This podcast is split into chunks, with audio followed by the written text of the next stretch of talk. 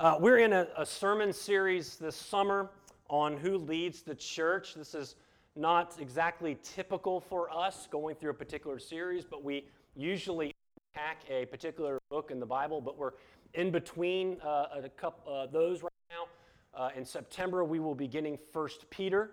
Uh, so if uh, those who will be with us and our church members, you can go ahead and start reading that and preparing that for yourself and, and praying for me and, and praying for us as we, we go through that. But in this sermon series that we're going to continue with this morning, we're going to continue with the third question of who leads the church. Uh, if you want the other questions, the first two, they're up on our website. By all means, listen to those, and that'll catch you up on, on what our ecclesiology is, what we believe the church is, and who the church is. And this question is who the church, who leads the church. And this has been a three-part message. First part being who leads the church. We are an elder led congregationalist church. And so we unpacked what congregationalism is and how the church members hold the keys of the hold the keys of the kingdom. Last week we talked about the elders. We talked about who is an elder, what is an elder, and who is qualified to be an elder. And this week, this morning, as we continue this series, we are going to talk about elders again, but the role and function of an elder. What does an elder do? What is the authority given by Scripture given to the elders? Imagine with me a beautiful day. I mean, it's kind of nice out today, except for it's probably super hot already. But imagine a beautiful, beautiful day sunshine, blue skies. I mean, not, not a cloud in the sky.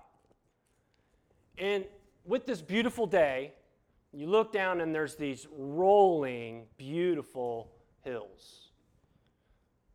And you see beautiful pastures of, of green, luscious grass. Not burnt, not ant hills a mile high, but beautiful green grass, Kentucky bluegrass, if you've ever been through Kentucky. Beautiful, luscious grass. Now, that's a pleasing sight, isn't it? I mean, if you have eyes to see, you can look at that, get your face out of the phone or whatnot, and you can look at that and go, man, that's gorgeous. I, could, I can have a picnic here with my family. But imagine that there were sheep out in this field. I bet those sheep would enjoy that field than you would because they'll eat the grass. You won't eat the grass, but, you know, hopefully. And they'll eat the grass. They'll enjoy the grass. They'll enjoy the beautiful sunshine as, as well. And, and, and they would really enjoy it. I mean, the, the sheep instantly enjoy grass and the, the wide hill. So, in your mind, still picture it, right? Here's a bunch of sheep playing and eating. So, you have the, the older sheep are just eating and, and the younger sheep are jumping around and, and, and bouncing uh, around and the lambs are next to their next to their mothers and they're eating and drinking and playing to their heart's delight. And of course as time goes on sheep these sheep especially in our minds they're not wandering from this pasture because this is a good pasture. I mean who would leave this pasture Remember, sunshine and beautiful fields and green grass and a lovely stream. These sheep wouldn't need any supervision. These sheep need no shepherding. They need no guidance. And all the sheep, so now these sheep are becoming more autonomous and speaking, so this is turning to Animal Farm really quickly. These sheep agree. This is how our mind mind works, so just welcome for a moment.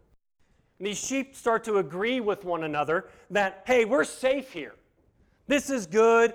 There's no wolves here. There's no coyotes. The, we haven't seen a storm, and there's plenty to eat, and there's plenty to drink. And if we did need someone, then we would all get together. We would take resumes and we would hire her to take care of us when we need them. Now, I know this is just our minds, and so we know that this is not exactly reality. And the problem with this non reality is not necessarily the picture that we started off with, not the green grass or the rolling hills or the warm sun or the cool breeze, but the problem is what? When these sheep became autonomous. When the sheep begin to believe that they're autonomous, when the sheep begin to think that they know what's best for them. You know, the Bible often uses the metaphor of sheep to refer to those who follow Christ. Jesus calls himself the good shepherd, and we, those who follow, those who are in Christ, as he says, are the sheep of my pasture, of his pasture. Now, is Jesus being insensitive here? I mean, think about this for a second. Is, is he being insensitive to our self rule, to our self governing, to our own abilities as humans to be autonomous and to do what we will? Is Jesus being condescending toward us, calling you, not just me, right? You too, a sheep? Is he being condescending to call his followers sheep? Is that how we are really thought of Jesus, that we are just a bunch of sheep? We are called sheep not because we lack any dignity or worth, but rather, which is the way that we would take that as an insult, but rather, we are called sheep because of how frail we are. Like sheep, we have all gone astray. And in our straying, we willingly walk into the mouths of wolves. Like sheep, we can do a lot but like sheep, we need to be under an authority. We need to be under a shepherd. If we are sheep, then as Jesus says, then we can recognize, unlike real sheep, that we need a shepherd.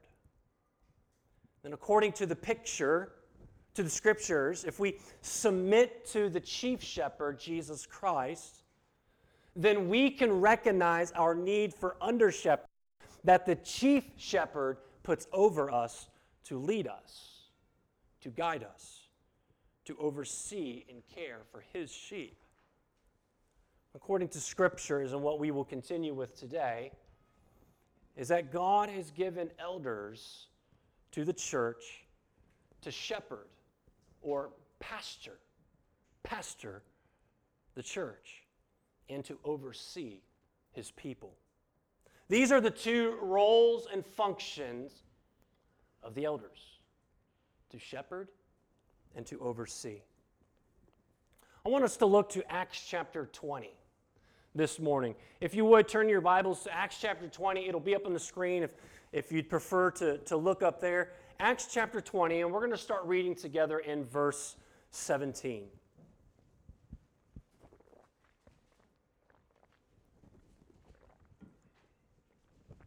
Verse 17.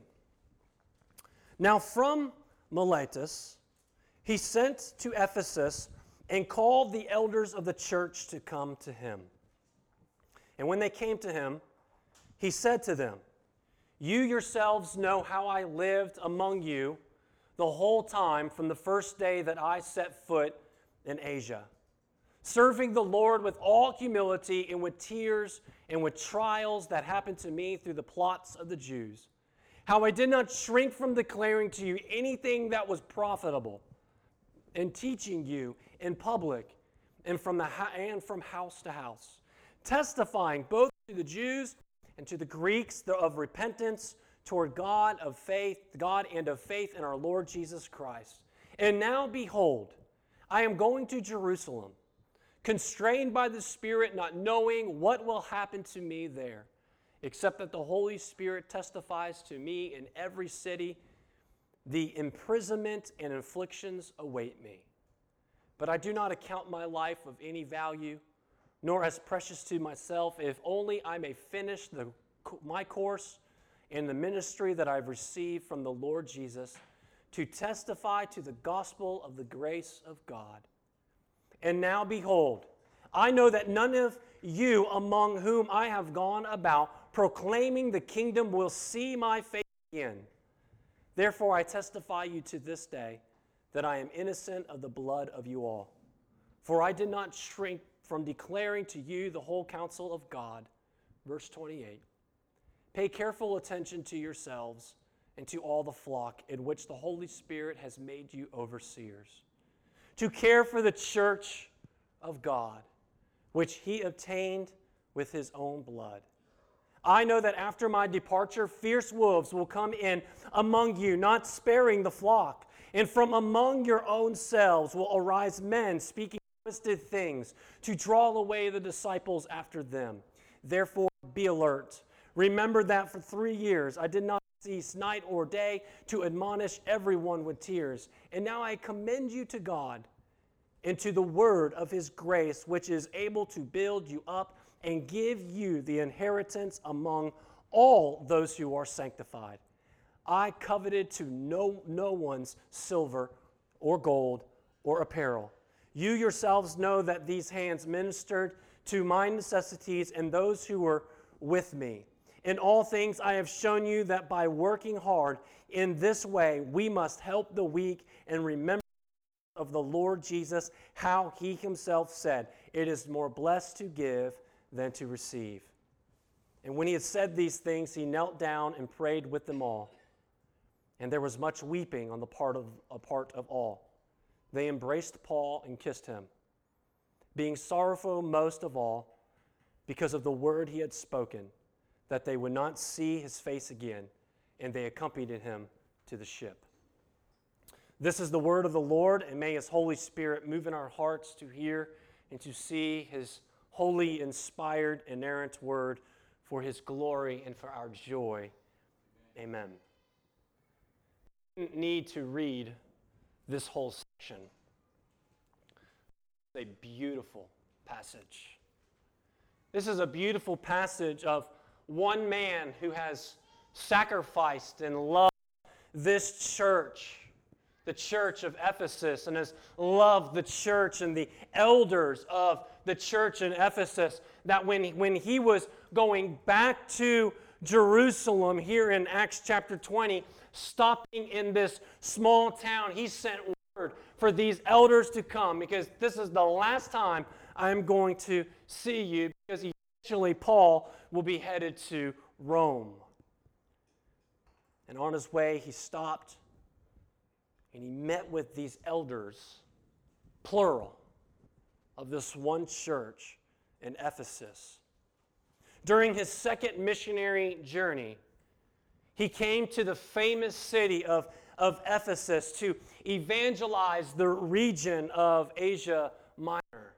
And he was in Ephesus for, for three years. And we saw, we see it, right, in Acts, as well as later in his writing to Acts, that there was a great work of the gospel in the city of Ephesus. And so the church was planted.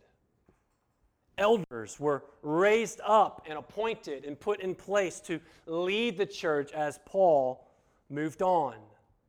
So, this here in Acts chapter 20 is the record of Paul's last encounter with these beloved elders of this beloved church. His words to these dear brothers show an immense amount of love for them and an immense amount of love for the church. In doing so, he instructs them. He instructs them, being the last time, I need to tell you, brothers, this is a warning. You need to hear this. Keep shepherding. Keep being faithful. And the call and the warning that the apostle makes to the elders of Ephesus is a call and a warning to the church today that is absolutely necessary for the churches today, including us. And that is for elders and for the shepherds of the church, shepherd the flock. As First Peter puts it, he says, shepherd the flock. Paul says, guard the flock here in Acts chapter 20. Shepherding this very important role to take care of the sheep. You can almost hear Paul say, Take care of my people. Take care of the sheep. Keep them safe. A shepherd is one who is invested in the flourishing of the sheep despite the sheep. And as Jesus said, he's not just a hired hand. The shepherd is not just a hired hand, but he is one who will lay his life down for the sheep. Because the attacks that come to the church, to the sheep, are not just attacks that come to the sheep, but oftentimes they start at the shepherds. And so we see the, the first warning here in speaking of this role of shepherding, right? Is that elders must be on guard for their own spiritual lives. Elders must be on guard for their own spiritual lives. Paul instructs in verse 28 pay careful attention. Not little attention, not if you have time, that one day out of the, out of the month or, or every Sunday no, pay attention to yourselves. Richard Baxter, Puritan pastor, wrote in the Reformed Pastor said, speaking to the elders of the church, he said this to the elders. He said, Heed to ourselves, lest we should be rid of that saving grace of God that we offer to others. Take heed to ourselves, lest we live with those actual sins that we may preach against in others. Let us take let us see that we are not guilty that which we may daily condemn.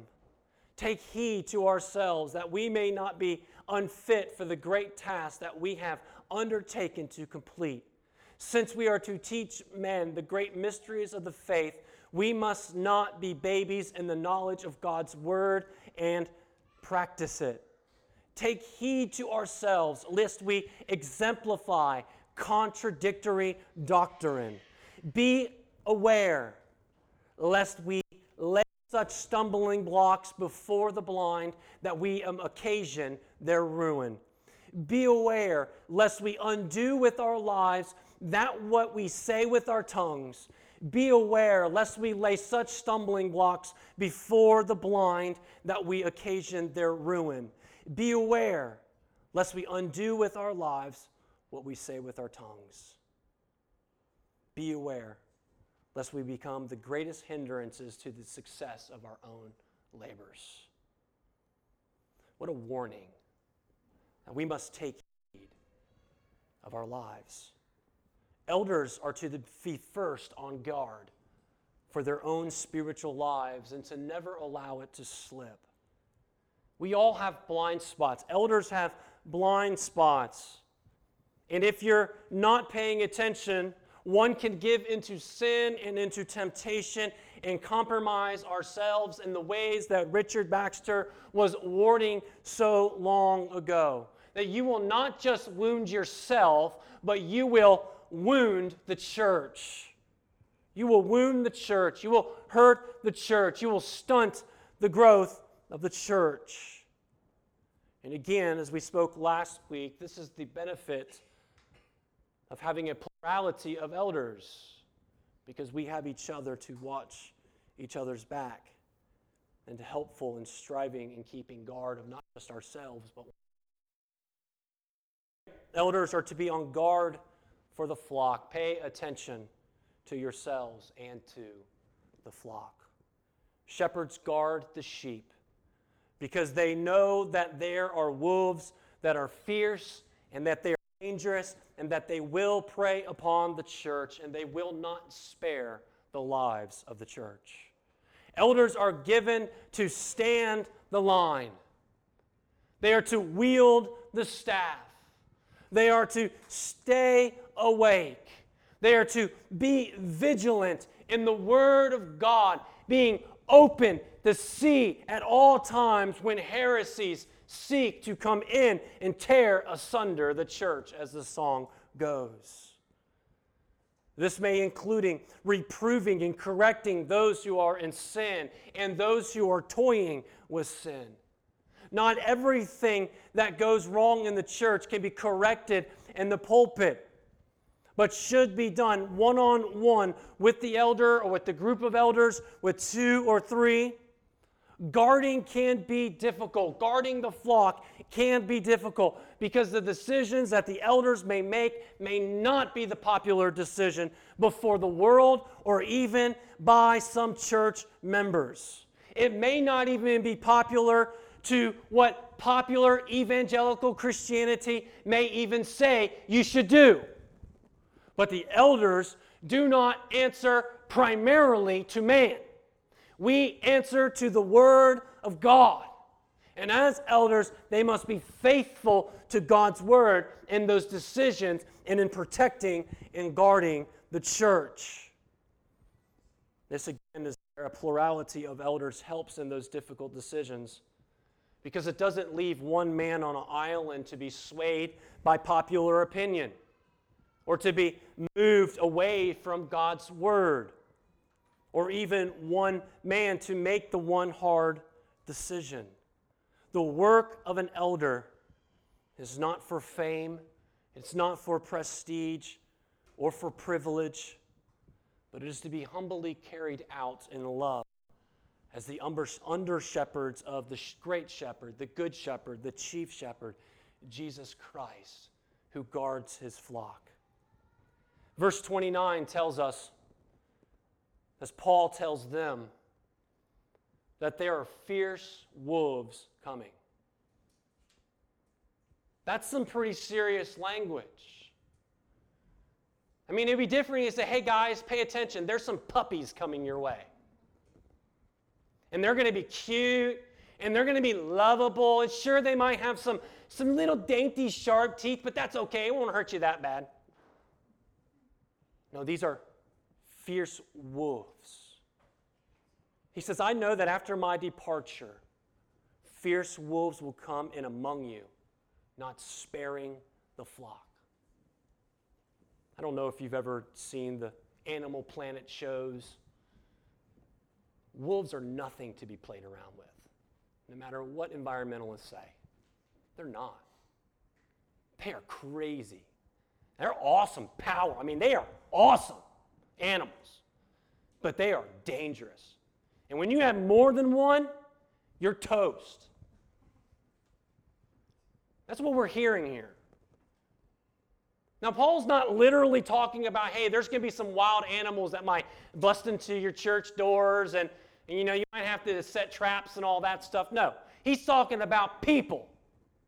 People who are not sheep, or people who dress up like sheep but are wolves. And when they come in, they're not going to spare you. When the pack of wolves back on an animal, they're not going to spare you. And they're going to hunt you for sport. In almost every letter written in the New Testament, it was written to address some false teaching and some false teachers that were coming in as fierce wolves or hidden wolves up in sheep's clothing among the church. This isn't just a massive reality for the first century church, but this is a reality even among us. Wolves are always seeking to destroy and to divide us. Sometimes these wolves are easy to spot by their immorality in their false gospel. Hello, TBN. But most of the time, wolves look a lot like us. They're very subtle in their devouring of the sheep. Sometimes they don't outright kill, but they put you in the pot and turn the oven up like boiling the frog slowly. From the first century to the 21st century, the church lives under constant external assault. These attacks are sometimes political, they're even theological, and certainly cultural through moral pressure. But just like then and now, these attacks are spiritual. Hear me on this. Even in our little town of Statesboro, it is full of wolves that are seeking to devour. And they look and they claim to be Christian. So, with this stern warning, what does this mean that our shepherds must be doing? And what kind of shepherds we must have? They must have the, they must have the ability to recognize wolves and be on guard. This should show us then the quality of the man and the men who will stand firm in Christ for the body of Christ against wolves, even at their own expense and reputation. To do this, shepherds must be firmly rooted a deep foundation of the truth of God's word. Back to verse 28, it tells us the motivation or things that, that what motivates an elder under such immense pressure. It says, Pay attention to yourselves again, to yourselves and to all the flock in which the Holy Spirit has made you overseers to care for the church and God of God, which he obtained with his own blood. Paul and, and, and his other missionary partners selected these elders when, when they were raising them up and discipling them in Ephesus. And the congregation, the church members, probably affirmed these elders and believed that God had brought them these elders to lead them and shepherd them. But it was before, but before them, it was the Holy Spirit made them overseers.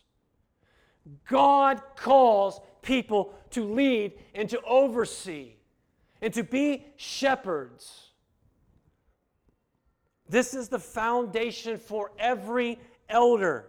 The ability to serve the church of Christ is through and by the Holy Spirit's distinct call and setting them apart. That is a point that must not be overlooked. Because do we still believe or do we believe that God, the Holy Spirit, will call and raise up elders among us to meet the needs of the body, His body, to guard the church? Not just men we hire through committee, but men that we recognize among ourselves and among us that God has made to shepherd us, shepherd us. Third, a shepherd not only guards themselves or guards the flock, but they also nourish the sheep.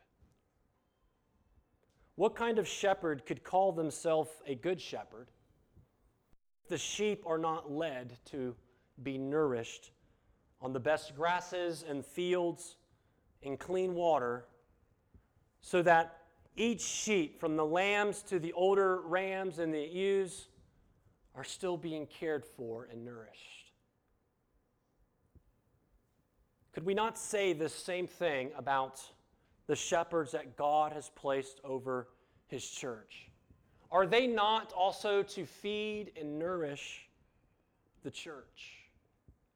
But we feed the church not with food, but we feed and nourish the church with the Word of God.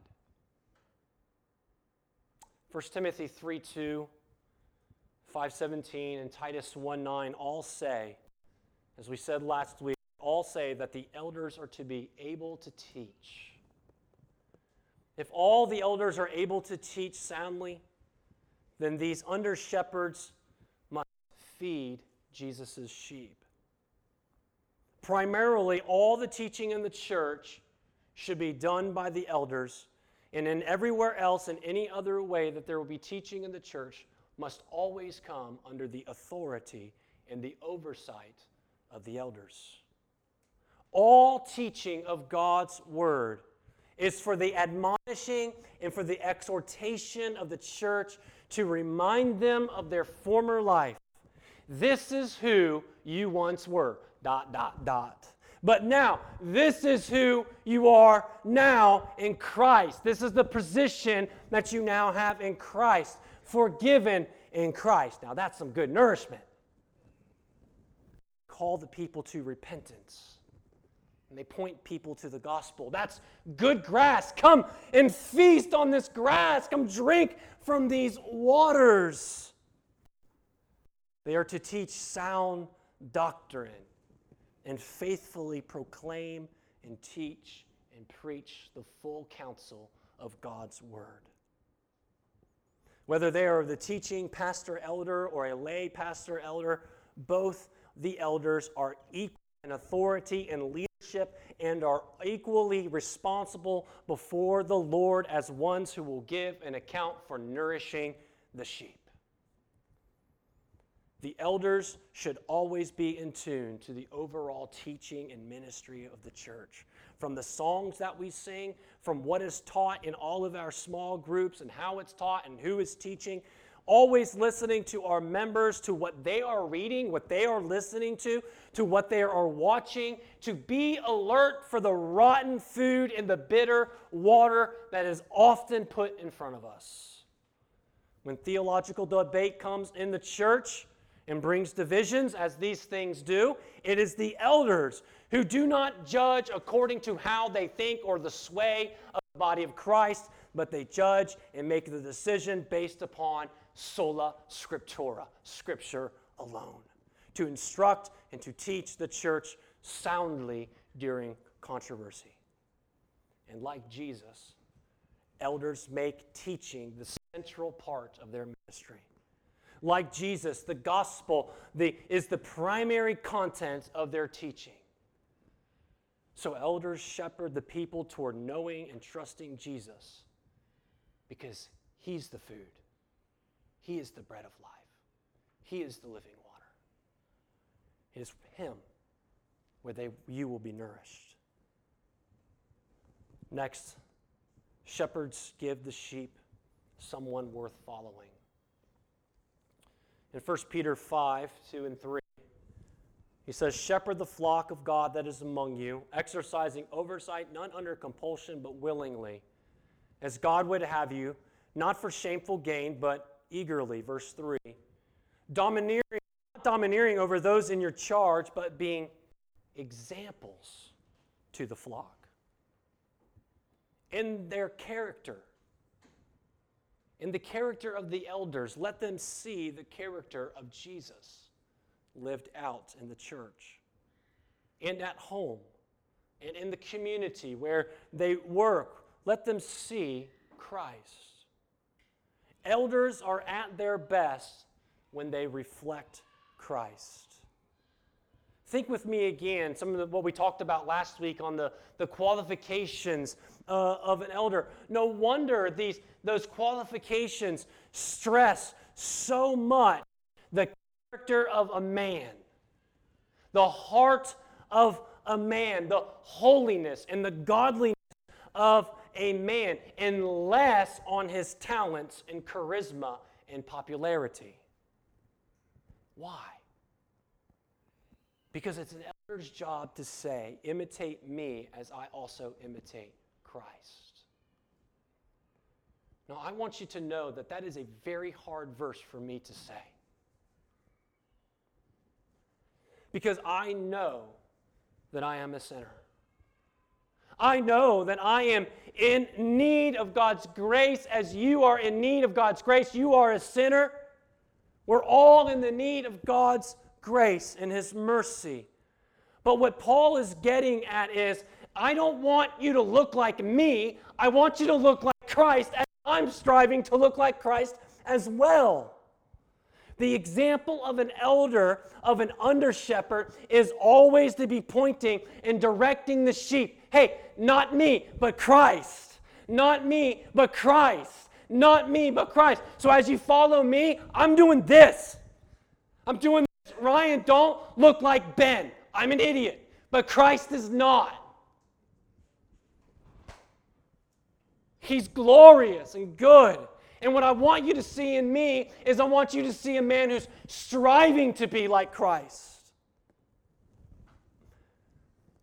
The hope of the sheep. Your hope is not me. Your hope is not Bill. That's obvious. or our brother who is absent this morning because he's sick. But when you come to me and you look at me, I hope my life points to the one who I'm hoping in. Like evangelist in the Pilgrim's Progress pointing to Christian, that way, that way to the wicket gate. Go. A shepherd gives the sheep someone to follow. Now, when it comes to the overseers, these two roles, they really intertwine between 1 Peter and Acts 20. And the rest of it, there's some other passages. There's a shepherd to flock, but to oversee them and to exercise oversight. 1 Peter 5 says, exercise oversight, oversee the body of Christ, the flock. And in these two roles, shepherd and overseer, these functions begin to overlap with one another because an elder is shepherding when they're exercising oversight. And when they're exercising oversight, they're shepherding. 1 Timothy 3 1 through 7, the list of qualifications, I believe we read those uh, last week. This, in this job description in there, there's a job description in there in the qualifications to be an overseer. Verse 1 says, The saying trustworthy, if anyone aspires to the office of overseer, he desires a noble task. Therefore, an overseer must be above reproach. In verse 5, he then begins to talk about the family. Again, we talked about this last week that he is to manage his own household well. And what we said last week is that this is how we will know, and this is how the church will, will, will know how he is going to care for God's church. Now, this word for, for manage that's used is also the same word that's used in 1 Thessalonians 5.12. She's going to put it up on the screen for you. 1 Thessalonians 5.12 speaks of the church respecting, respecting and honoring those who labor among you, especially in the Word of God. And he says why? Because they have charge over you in the Lord. It's the same word being used. There's an implication here of a strong interest in people in order to show character or show care for them. They have charge over you, meaning they have a strong urge to care for you, to want the best for you, to see you flourish and be nourished and you receive the good and the blessing. Author Phil Newton makes the connection here. He says, managing a church does not mean ordering people around, but overseeing them, hence episkopos, overseer, leading and caring in a caring fashion, working toward their good, as with any kind of managing or governing by the elders. This is how they manage govern, and oversee the body. Every decision that they need to make is to be made according to the scriptures for the good of the body of Christ. And it, it, this also sets the direction and the mission of the church to grow, to be matured, to find joy in Christ the overseeing or the oversight of the elder of the church is not governing, it's not ruling, it's not heavy handed, it's not domineering, but rather it is tender, it is careful, it is precise, it's loving, it's for building up and not for tearing down. And that is why the connection is made to the home. Because if this father of this home and husband of is leading his family well, managing his own household well, then they are tender and caring and loving, and building up of their children and their wife. And that connection is to be made to the church and how they will be shepherding the church and overseeing the church. I'm only going to highlight three duties of the overseer. I think there's more, and of course, we can go in greater detail of these. But I want you to see in these particular duties of what an overseer is and what an overseer does as an elder. First duty of an elder are to lead. I think that's what he's saying, oversee, right? Means lead. Just as the shepherds lead the flock to green pastures and still waters, so do elders exercise oversight by leading the local congregation. Shepherds watch over the souls of those who are in their, their charge. They spend time with their flock. They understand the needs and they apply God's word to their flock, particularly and precisely as they need. They regularly feed them with the truth of the scripture by unfolding the great doctrines of the word of God, and they help them to stand firmly on the foundation of Christ and not on seeking sand. John Calvin explained, he said, Let us bear in mind the definition given to the word shepherd. For the flock of Christ cannot be fed except with pure doctrine which alone is our spiritual food.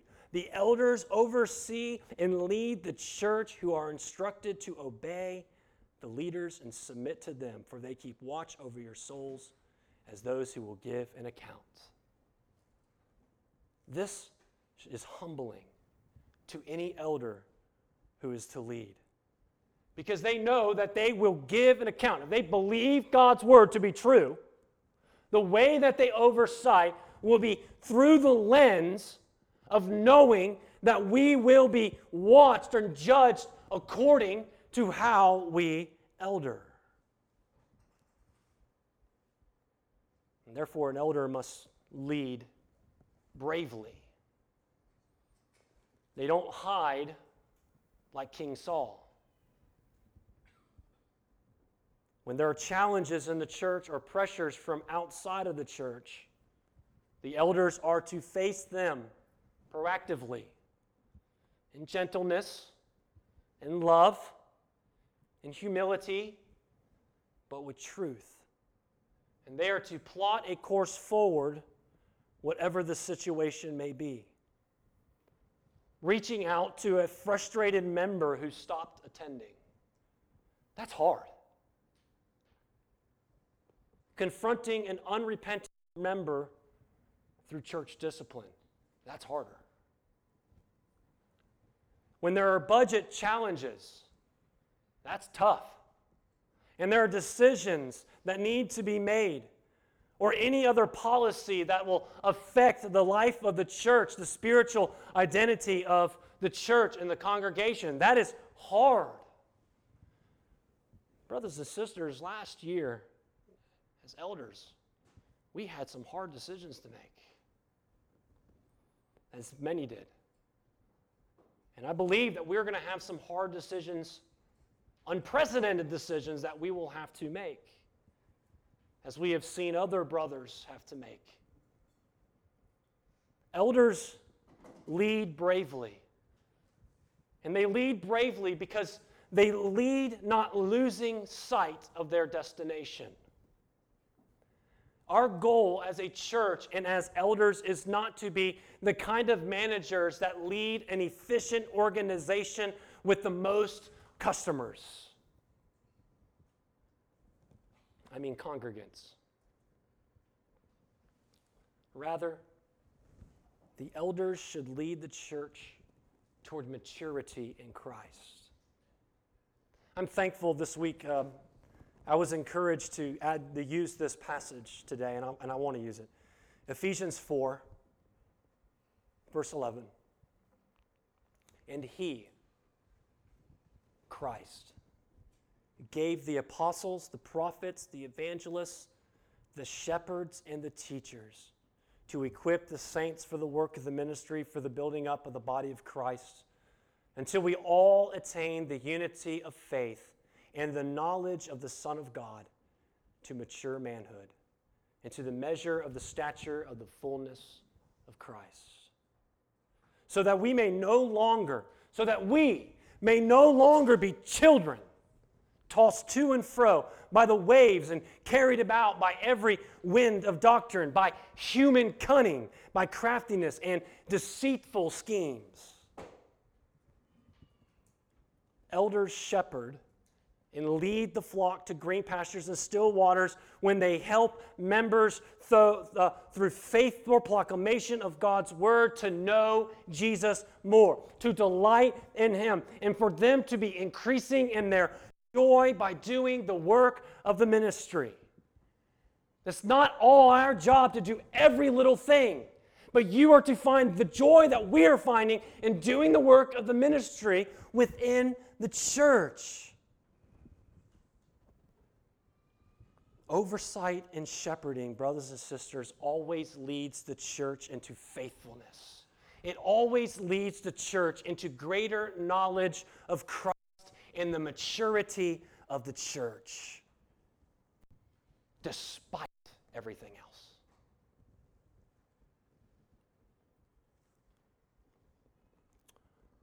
Again, the warning. 1 Timothy 4:16, pay close attention to your life and your teaching how we handle the stress of life, how we respond to difficult people, how we respond when we blow it. We model the gospel in every angle of our life. As one of the Nine Marks books put it, the shepherds are to smell like the sheep. Elders are to lead the mission, the ministry, and the direction of the church. And just simply put, this this, I think, includes many areas in the life of the church, almost all of them, including the, the ministries, the books, the discipleship, the finances, the, the building needs, budgets, etc. The second duty of the elder is not only to lead, but they are to pray. In Acts chapter 6, there's a dispute that arose over the distribution of food to, to the widows. And the apostles' response to the church was they said, Put forward seven, seven men of good reputation, full of spirit and wisdom, who could serve in this area of distribution to make sure that everybody gets enough food. And they say, so that we can continue to pray and do the ministry of the Word of God given to the body. We've already talked a lot about teaching and the church, teaching the church, and how important that is. But I believe just as important is the elders are to pray. Pray for their members, pray for their needs, pray for their spiritual growth, pray for, pray for them in every way as possible.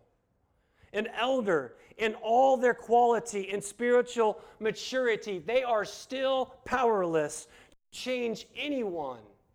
We know that it is only by the Holy Spirit can, that can do the work that only God can do through His Word. And so we pray.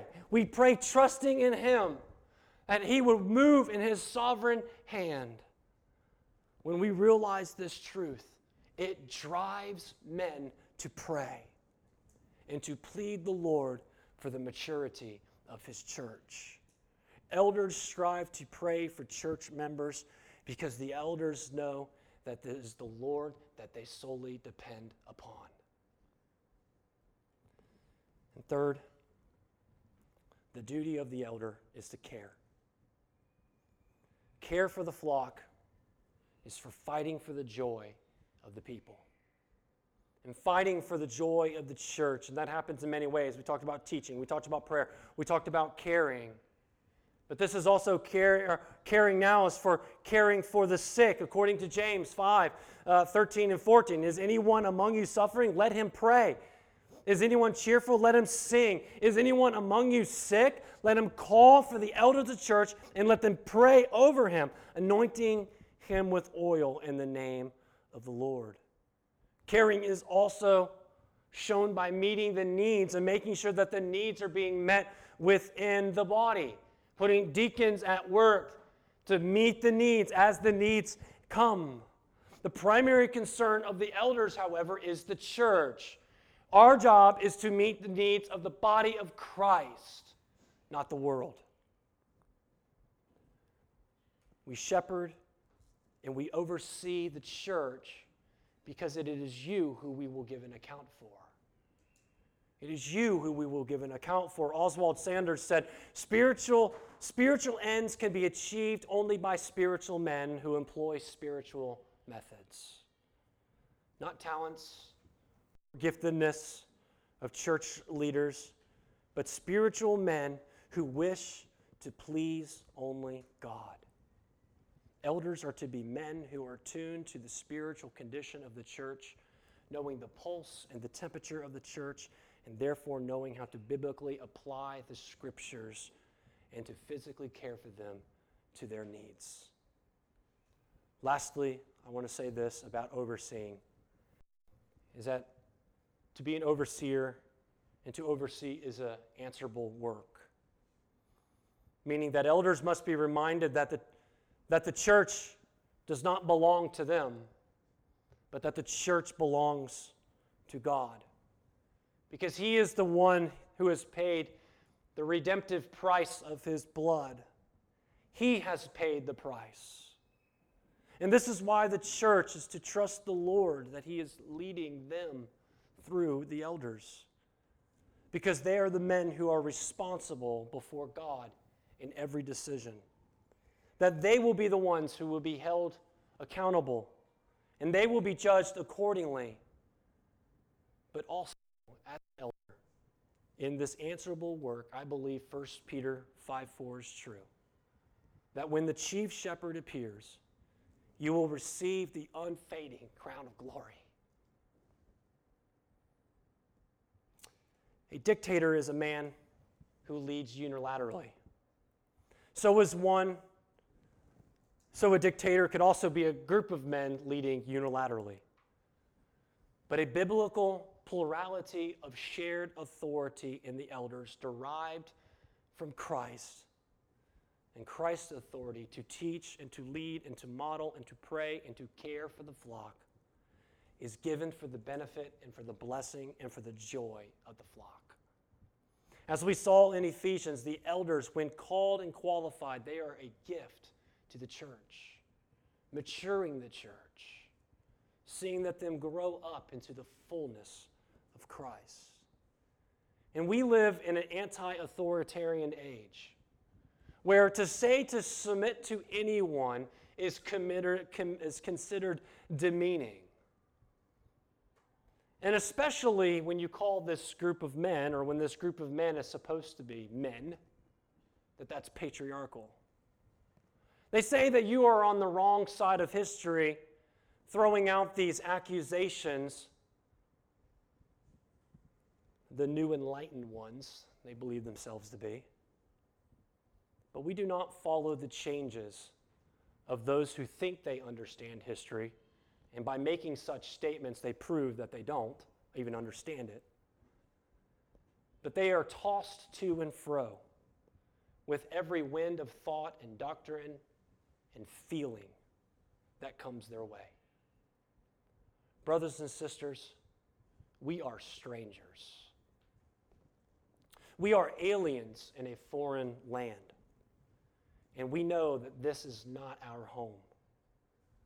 And we are becoming stranger and stranger. But until we are called home, we must follow our master and our, and our shepherd our Savior, Jesus Christ, according to His infallible word. Our American mindset, coupled with a sin nature and biblical ignorance, are like sheep, are sheep who say they do not want to be shepherded. They say, It's my personal walk with Jesus. But where does that get you? Constant struggle, struggle with sin? Always dissatisfied with church, disappointment with others, and lots of blame shifting.